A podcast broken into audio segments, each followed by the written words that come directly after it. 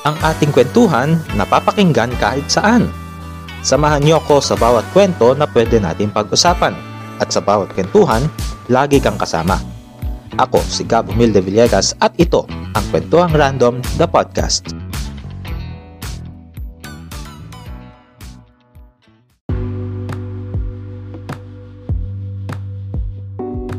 Welcome sa isa na naman pong edisyon ng ating kwentuhan. Uh, sa pagkakataong ito, eh, makakausap natin ilan sa mga reporters na nagko-cover sa Malacanang upang kumustahin kung ano nga ba ang naging coverage nila isang taon magmula nang maupo si Pangulong Ferdinand R. Marcos Jr. sa pwesto. Unahin natin so, na ipakilala sa inyo ang kasalukuyang uh, Malacanang reporter mula sa Daily Tribune. Walang iba kundi si Miss Tiziana Piatos. Welcome sa ating kwentuhan. Hello! There we go! How did you start as a reporter? Anong nagtulak sa iyo para pangarapin mo na pasukin ng industriyang ito? Mm uh, bale, nag-start ako nung college kasi mass communication graduate ako sa Ateneo de Davao nung 2016. And then, supposed to be, I don't have any plans of being a journalist kasi plano kong mag-venture into another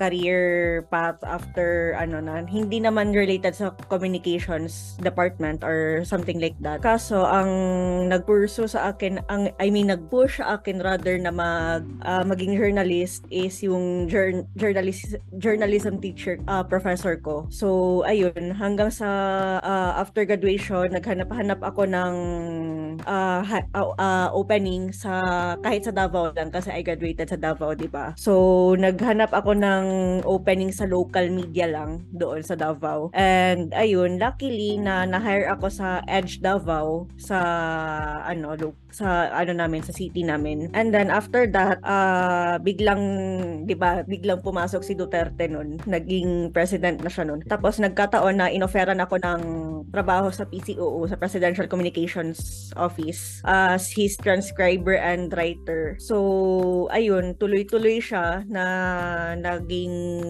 stepping stone ko rin yun siya hanggang sa uh, good for five years na naging nandun ako sa PCO naging stepping stone ko siya na maging ano ulit uh, bumalik sa uh, journalism industry but this time sa national na. So ayun. After that five years stint sa PCOO nag ano ako nag-apply ako sa Manila Times as a business reporter for 3 months lang. So super short lang yung ano ko doon. Tapos ayun biglang naging ano ako biglang lumipat ng Tribune as a business reporter. Tapos lumihis ako sa Malacanang na part na. So, ayun. Kumusta naman yung naging short stint mo sa Davao?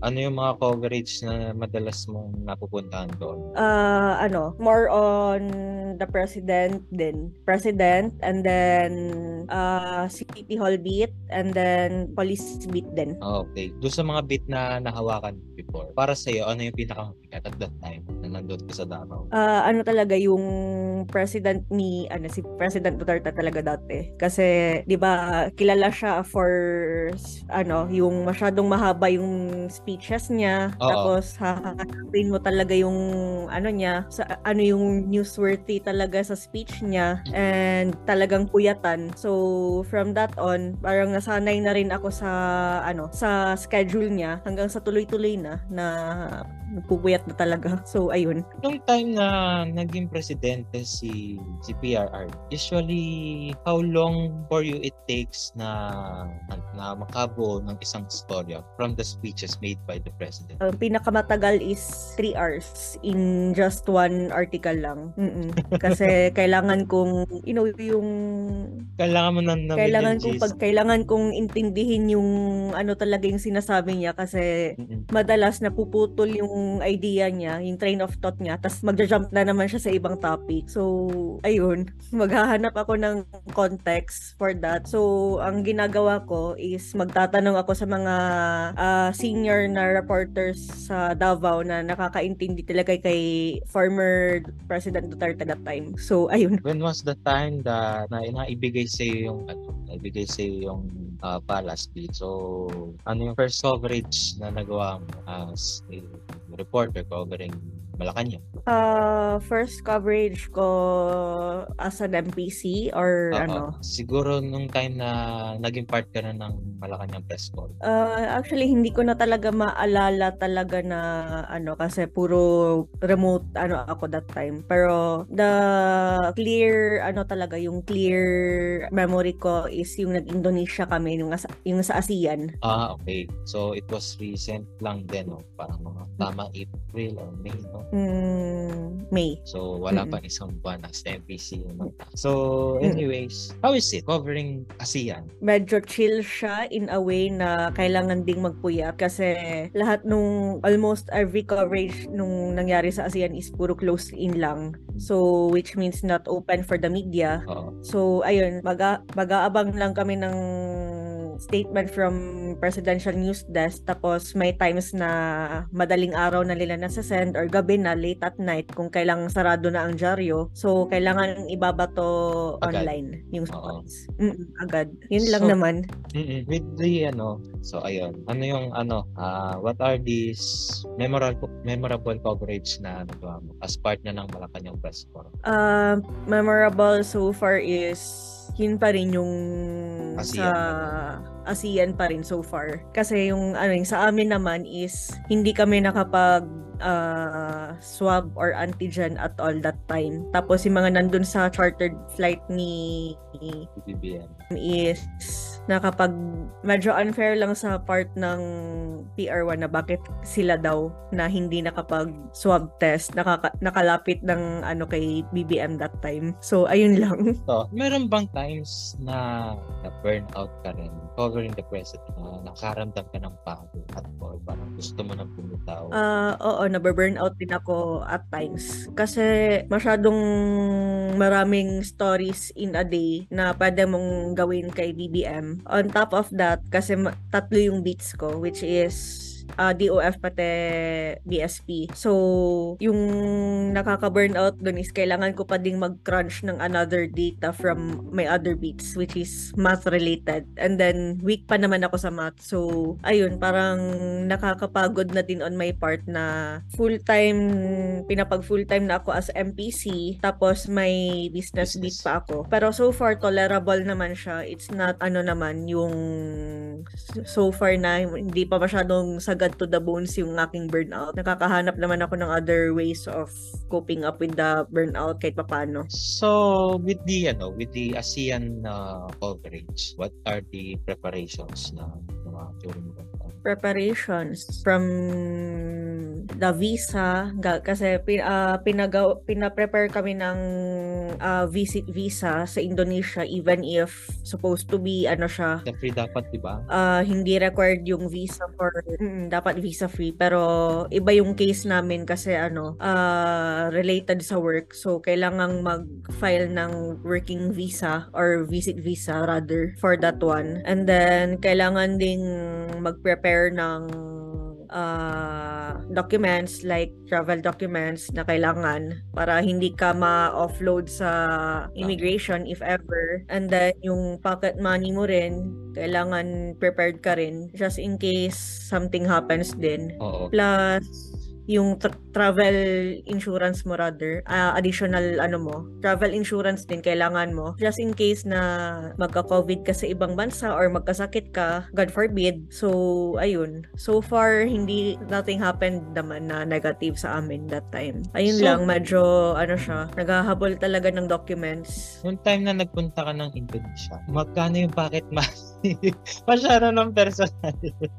magkano yung pocket money na hinanda mo for the ano, for the coverage sa Indonesia? ano siya around 30,000 including na yung 30,000 hotel at pesos. mm for ano na siya for 5 days So kung i-convert natin, 30,000 pesos Oo, i-convert natin into Indonesian rupiah. So it's million na, yo, 8 million. 8 million Indonesian rupiah yung pang. Oo, mahal kasi Mm, bilihin. Doon. eh.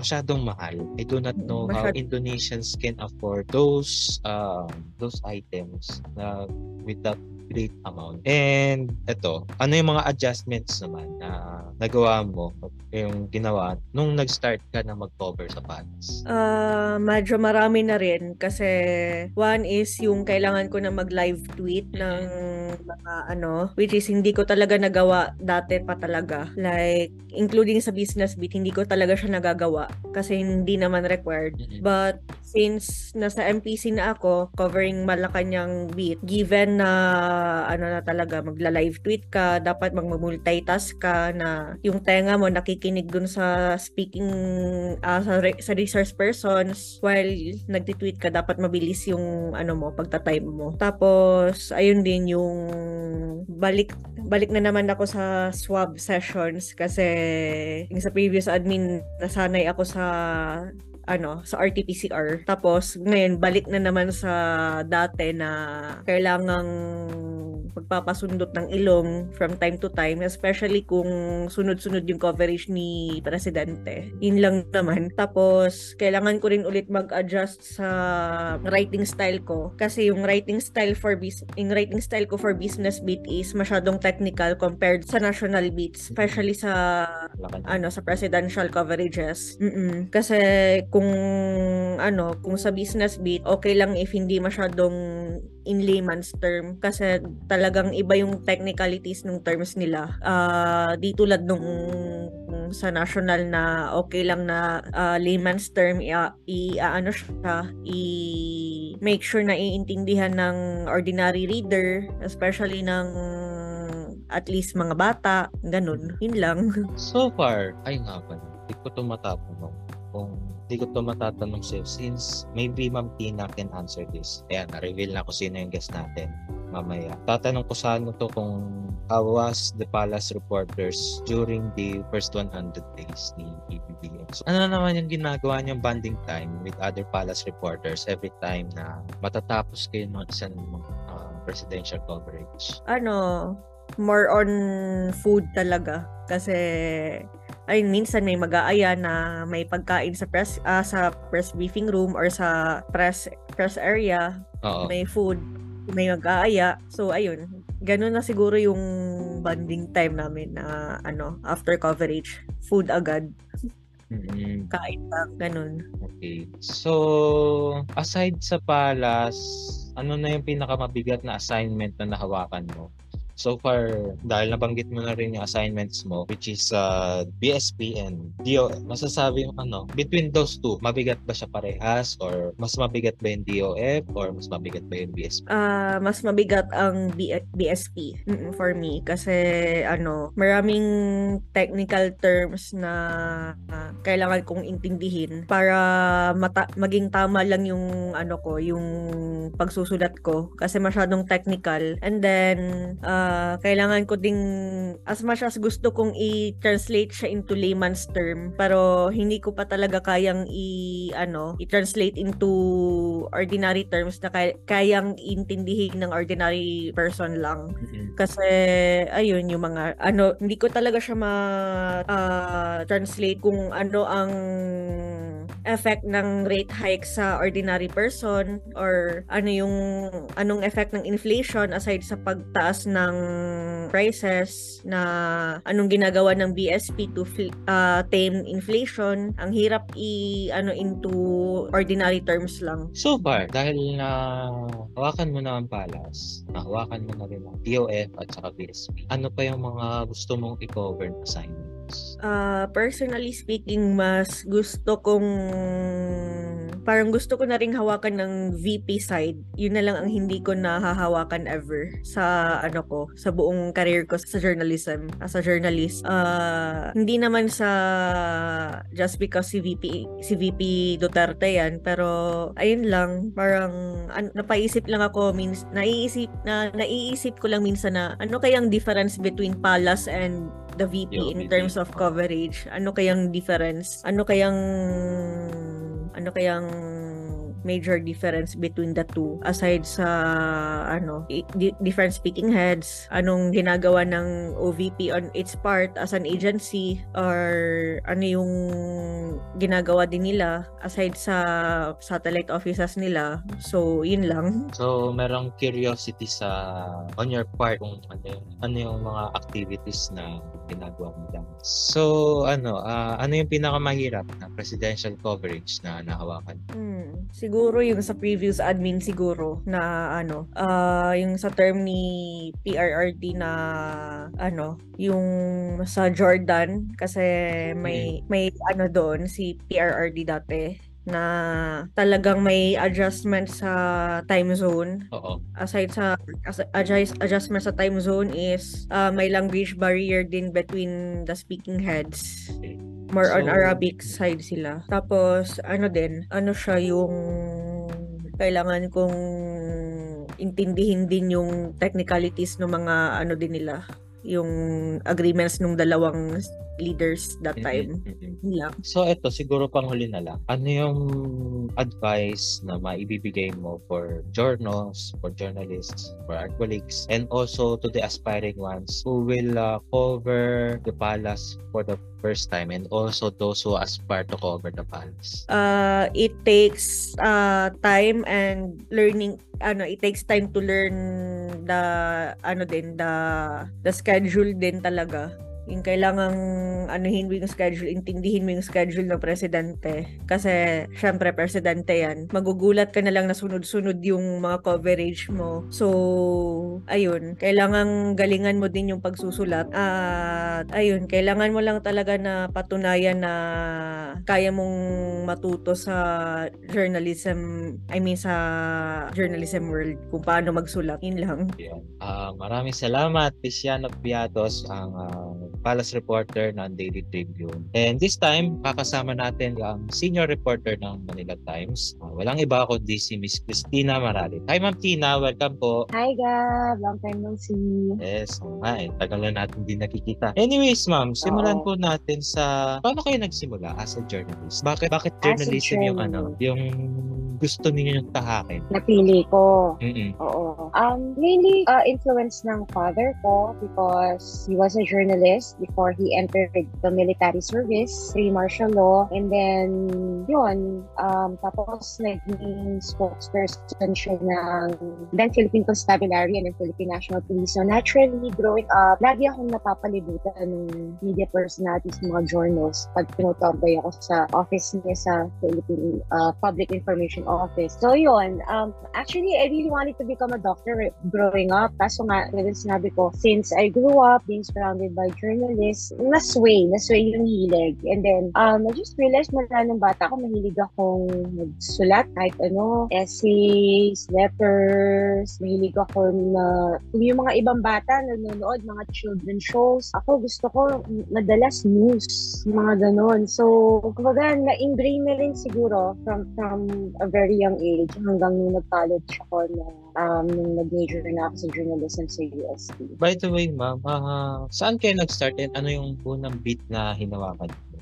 Sports. Kasi nung college ako, um, naging part ako ng school paper, yung The Varsitarian. Tapos, sports ang tinover ko noon until gumraduate ako. So, from 1999 until 2015, nasa sports, uh, no, 2018, nasa sports dito ako noon. Hmm. Uh, and then, eventually, saka ako napunta sa politics. So, bale saang media outfit una kayong pumasok? Una, um, from 1999 to 2015, um, sa Manila Bulletin. And then, um, nag, uh, umalis ako ng Manila Bulletin, nagpahinga muna ako sa net. And then, eventually, um, nagkaroon ng uh, short-lived na buhay, yung Sports Illustrated Philippines for what? So, I handled that for one year from 2016 to uh, 2017. And then, um, 2017, 2018, medyo nag-corporate ako, startup, startup company siya na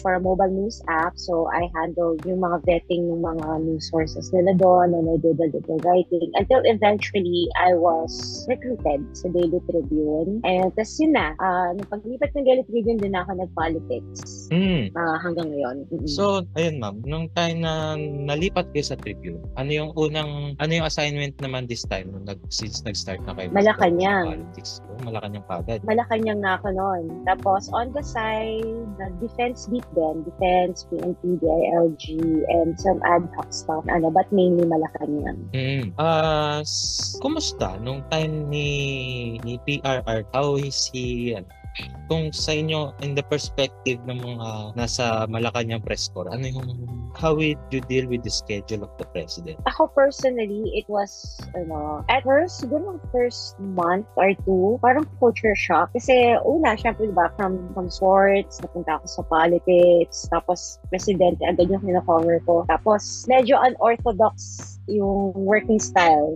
ni former President Duterte. Um, hindi rin ako sanay din sa working hours niya kasi it's common knowledge naman na um, most of yung coverage namin kay PRRD noon, nagsistart um, hapon, matatapos late at night, minsan aabutin ka pa ng madaling araw. So, nag-iba, nag-iba yung body clock and then um, yung ano talaga, basta iba lang, iba lang sa nakasanayan ko. Ganun.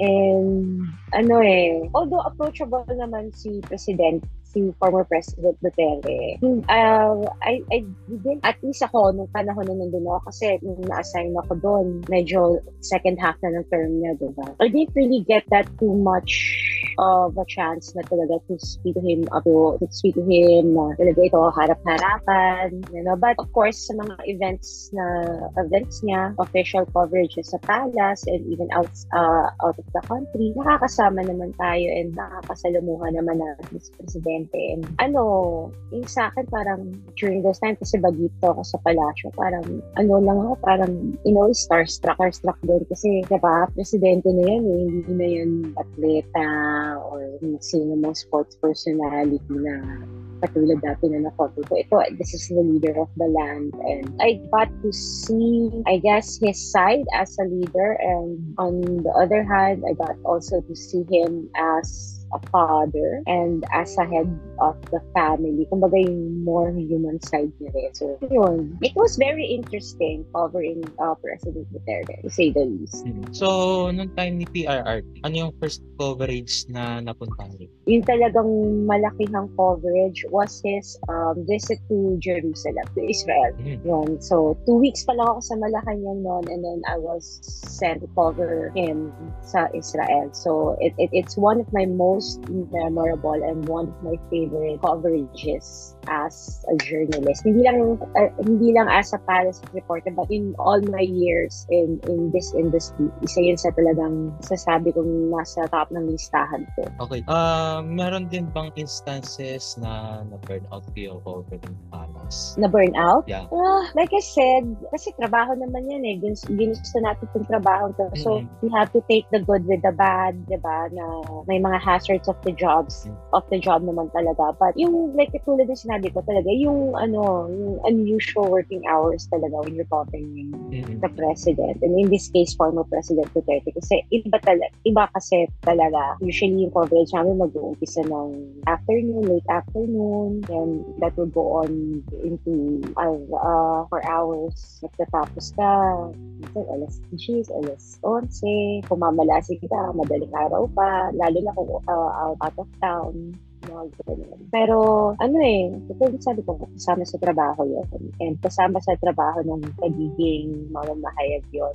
Kasi, diba, um, ang trabaho natin is to inform the people and you just have to take it with a grain of salt and lagi sinasabi sa sarili ko, "Gus- ginusto ko to eh. And, diba, yun yung pinaka-servisyo natin sa publiko. Kasi tayo yung mata, saka tenga ng mamamayan. And in this case, kasi we're covering the president and it's our duty to let the people know, diba, kung ano ba yung mga polisiya, programa ng Pangulo, diba, and kumbaga, ipaalam natin sa kanila kung ano yung mga nangyayari. So, yun, burnout, wala, hindi mo maano yun eh. Pagdating ng day off mo, itulog mo na lang, tapos kinabukasan, Balik na ulit. na ulit. Oo, kasi ito, ito yung trabaho natin eh, di ba? Ginusto natin to, pinasok natin to. So, alam naman natin na wala talaga tayong mga fixed na oras, di ba? Lalo na sa pagkuha ng balita. So, yun, hindi naman tayo tatagal matagal kung hindi tayo passionate, hindi talaga natin gusto yung ginagawa natin.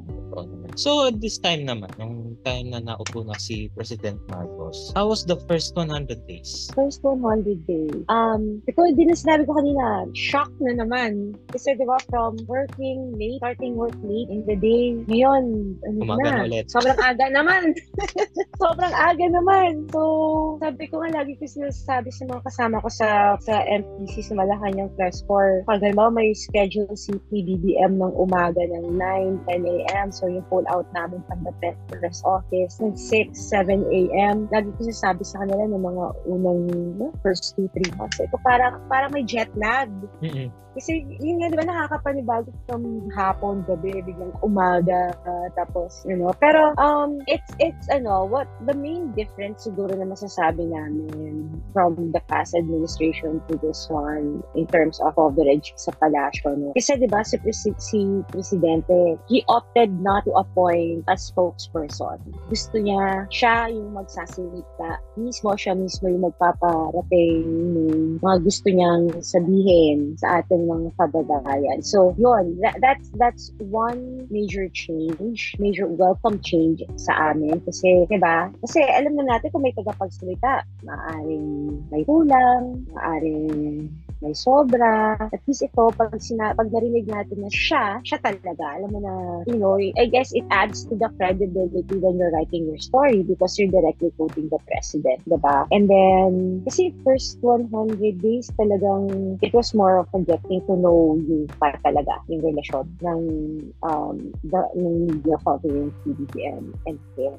You know, but uh, as far as yung coverage sa kanya from the day he took over this very minute, ano naman, um, at least in my experience, um, wala namang hirap, approachable naman, accessible naman, and yung, yung CEO naman, Presidential Communications Office, has, has been very helpful naman in, in, sa aming coverage by PTBM. We all know that uh, President Marcos has the most number of foreign trips. In just one year pa lang yan ha. Um, Oh. Ano yung ano, masasabi niyo na, na uh, pinaka-productive kayo sa mga sa MPC with all those foreign trips? pinaka-product in all those mahirap eh kasi iba-iba rin naman kasi yung mga ano eh ganap pag may biyahe siya. And ako kasi sa amin kasi sa Manila Times dalawa kaming palace reporter so salitan kami sumasama sa biyahe. And ako so far ang samahan ko sila ko pa lang is yung um, biyahe niya sa Belgium and itong recent niya sa Washington DC you know kung ang pagbabasehan ko yung dalawang biyahe na yun ang pinaka napagod ako yung sa Washington DC kasi ang dami-dami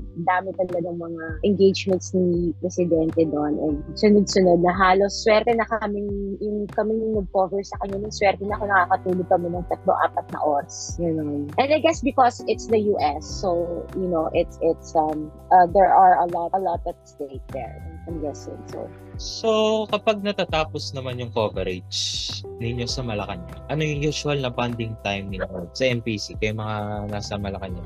ay nako during or after coverage, ang bonding talaga namin kumain. Kumain talaga, mag-aambagan kami, papabili kami ng fishball, or ice cream, or get, kung anong maisipan namin. Talagang, bukod pa dun sa, ano ah, dun sa catered na lunch namin sa press office, talagang in between those, may talagang ambagan kami. Yun ang pinaka-bonding namin talaga, kumain. You know, and, you know, we get to put our feet up, and let our hair down, relax. Tapos, minsan na kahit tapos na yung coverage, or akala namin tapos na yung coverage, biglang may ilalabas na statement yung palasyo, may biglang may breaking news. So, yun, sige, habang nagme-merienda, balik sa computer, sulat ulit, ganyan. You know, um, sabi ko nga kasi, itong presidente na to, si PBBM, sa dami ng engagements niya, sa dami ng mga personal niyang pinupuntahan na events. Ngayon, ano eh, wala kaming masyadong opportunity to really bond outside the press office. So, yun na lang. Pag sa press office, merienda, nood ng TV,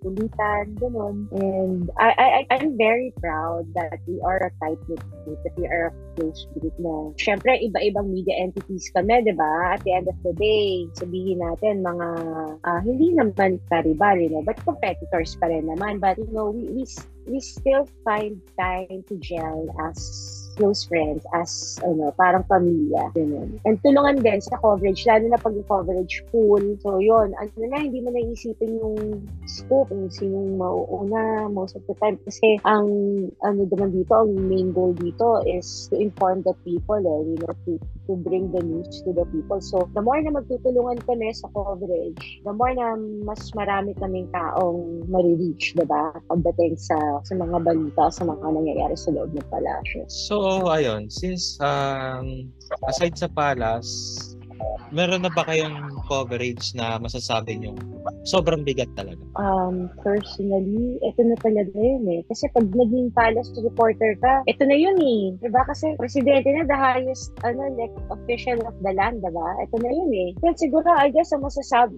ang masasabi na natin dab dyan kung, kung, kung mabigat, ako personally, yung kapag if you find yourself slipping and na, yung minsan, may, kasi lahat naman tayo, di ba, may mga biases tayo, di ba? May political leanings din naman tayo. For the past administration, even this one, yun, uh, yun siguro yung pinaka-challenge. Na yung kapag nagsulat ka, you have, you have to remain objective na siguraduhin mo na yung tono ng sinusulat mo, it's without biases. Na, alam mo yun, na, and lahat naman tayo, may kanya-kanya tayong personal, di ba, na opinion. And ako, admittedly, sometimes, you know, from then until now, kapag may mga nilalabas na polisiya ang gobyerno, di ba tayo, may mga opinion tayo tungkol dyan eh, but we must not let, you know, our opinions overpower our, our, our objectivity eh. when when putting out news diba? pag nagsusulat tayo ng mga piyesa natin ng artikulo natin kasi as journalists ang duty natin is to inform the people and not to throw down our opinions down the throats of our readers or our consumers kumbaga ang ating mga balita so yun yun ang pinaka-challenge yun yung masasabi kong mabigat na kapag yung, yung, yung to remain objective whenever I put a, uh, whenever I write. Yun, yun, yun yung mabigat. Ah, uh, ito. Uh, aside sa Palace, meron pa ba kayong ibang gustong ma-cover? Yung masasabi Ano nating yun? dream coverage nyo talaga? Dream coverage ko, mahirap sagutin yan ah. Ako kasi, I'm, I'd like to think of myself as a loyal soldier and my editors are my commanders. Alam mo yun? Diba sa trabaho to, dapat kusang ka iba to. Dapat ready ka lang anytime eh. Diba? But siguro, kung meron akong gusto na yung makakover ko talaga, siguro sa West Philippine Sea. Kasi yung nasa defense beat ako, hindi ko nagawa yun. Hindi ko nakasama sa mga dating kasamahan ko yung pagpunta nila sa malapit or sa Palawan Islands or sa may WPS. Yun, gusto ko yun. Gusto ko, gusto kong maranasan na yung, yung na mapuntahan ko ano yung sinusulat ko lang dati. Yung parang, I, I just, gusto ko, yung gusto kong makita, parang an, anong meron dun sa area na yun, kung bakit. What I mean? Parang, yeah, parang siguro challenge. Kasi, di ba,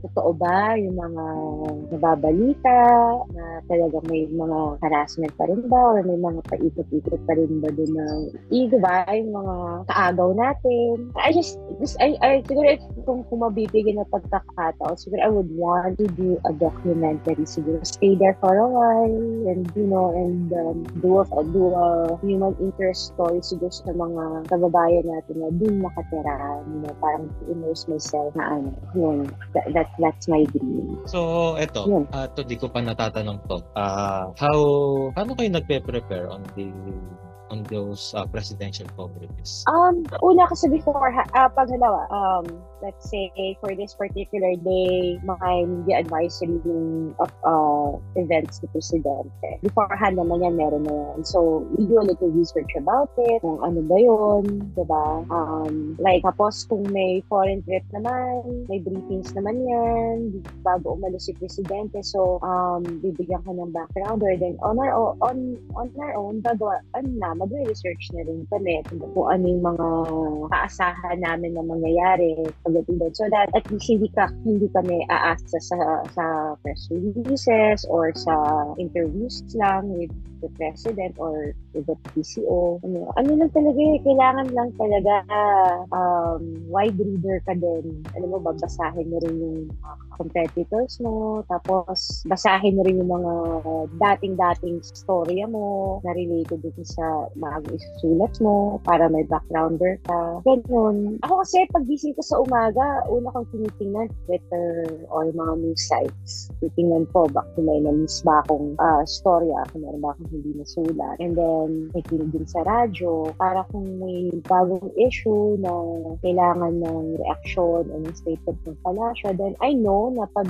dating ko doon, ipapatanong ko agad. Hindi agad ako ng reaction. When you're covering Malacanang, hindi pwede yan tamad eh. Kasi, you know, you're covering the president and it's all about policies. So, kailangan, alam mo, you know, um, yung alam mo yung nangyayari sa, sa mundo. Hindi lang sa Philippines, but sa ibang mundo. Kasi, di ba, yung mga diplomatic relations natin and how it's going to affect us. Di ba? So, yung mga ganun. And, basta, ano, dapat nasipag, nasipag na ano, talagang, kasi ang, pala, ang palasyo din naman, hindi lang naman yung Office of the President, ang dami rin department. Ang dami rin um, attached offices na nakakabit sa sa palace. It's not just the President we're covering. You know, andyan yung executive secretary, yung sa PLLO, yung sa legal, and then andyan din malapit yung BBM, yung Presidential Task Force ng Media Security, Climate Change Commission, madami. So, ano talaga, dapat alam mo, hindi ka lang nakatitok dun sa, sa Office of the President, ang dami rin kapitbahay na opisina. So, inaalamin mo kung ano yung mga latest sa mga opisina yun. Ganun. Siguro ito, last na lang. Ano yung maibibigay ninyong advice o sa mga aspiring journalists and also with our colleagues na ma-assign sa Malacan? To aspire to the aspiring journalists, una, you know, you have to ask yourself if it's really the path that you want to take. Kasi baka yung iba gusto mag-media because of nakikita nila, di ba, yung mga reporters, yung mga anchors sa TV na nakakala nila it's all glitz and glamour, na nakakala nila pagpasok nila sa trabaho to, instant fame, di ba, instant popularity. But it it's not that, you know, um, blood, sweat, and tears, and a lot of hard work and passion, you know, kung um, depende na rin siguro kung saan entity ka, but yung, yung sa buhay ngayon, hindi ko yung, yung, yung sweldo, sa sweldo sa media.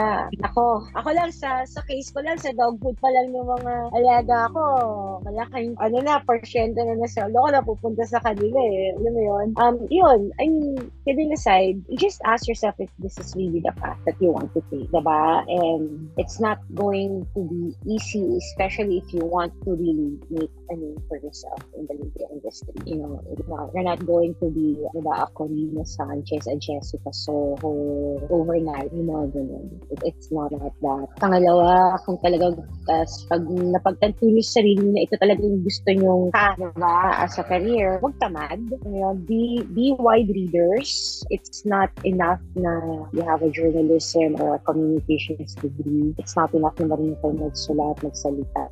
You know, go out there. Kasi ang totoong balita, wala sa loob ng classroom. Wala yan sa Google Friends. Wala yan sa social media. You know, you have you have to be out in the world and, and you know, and just live.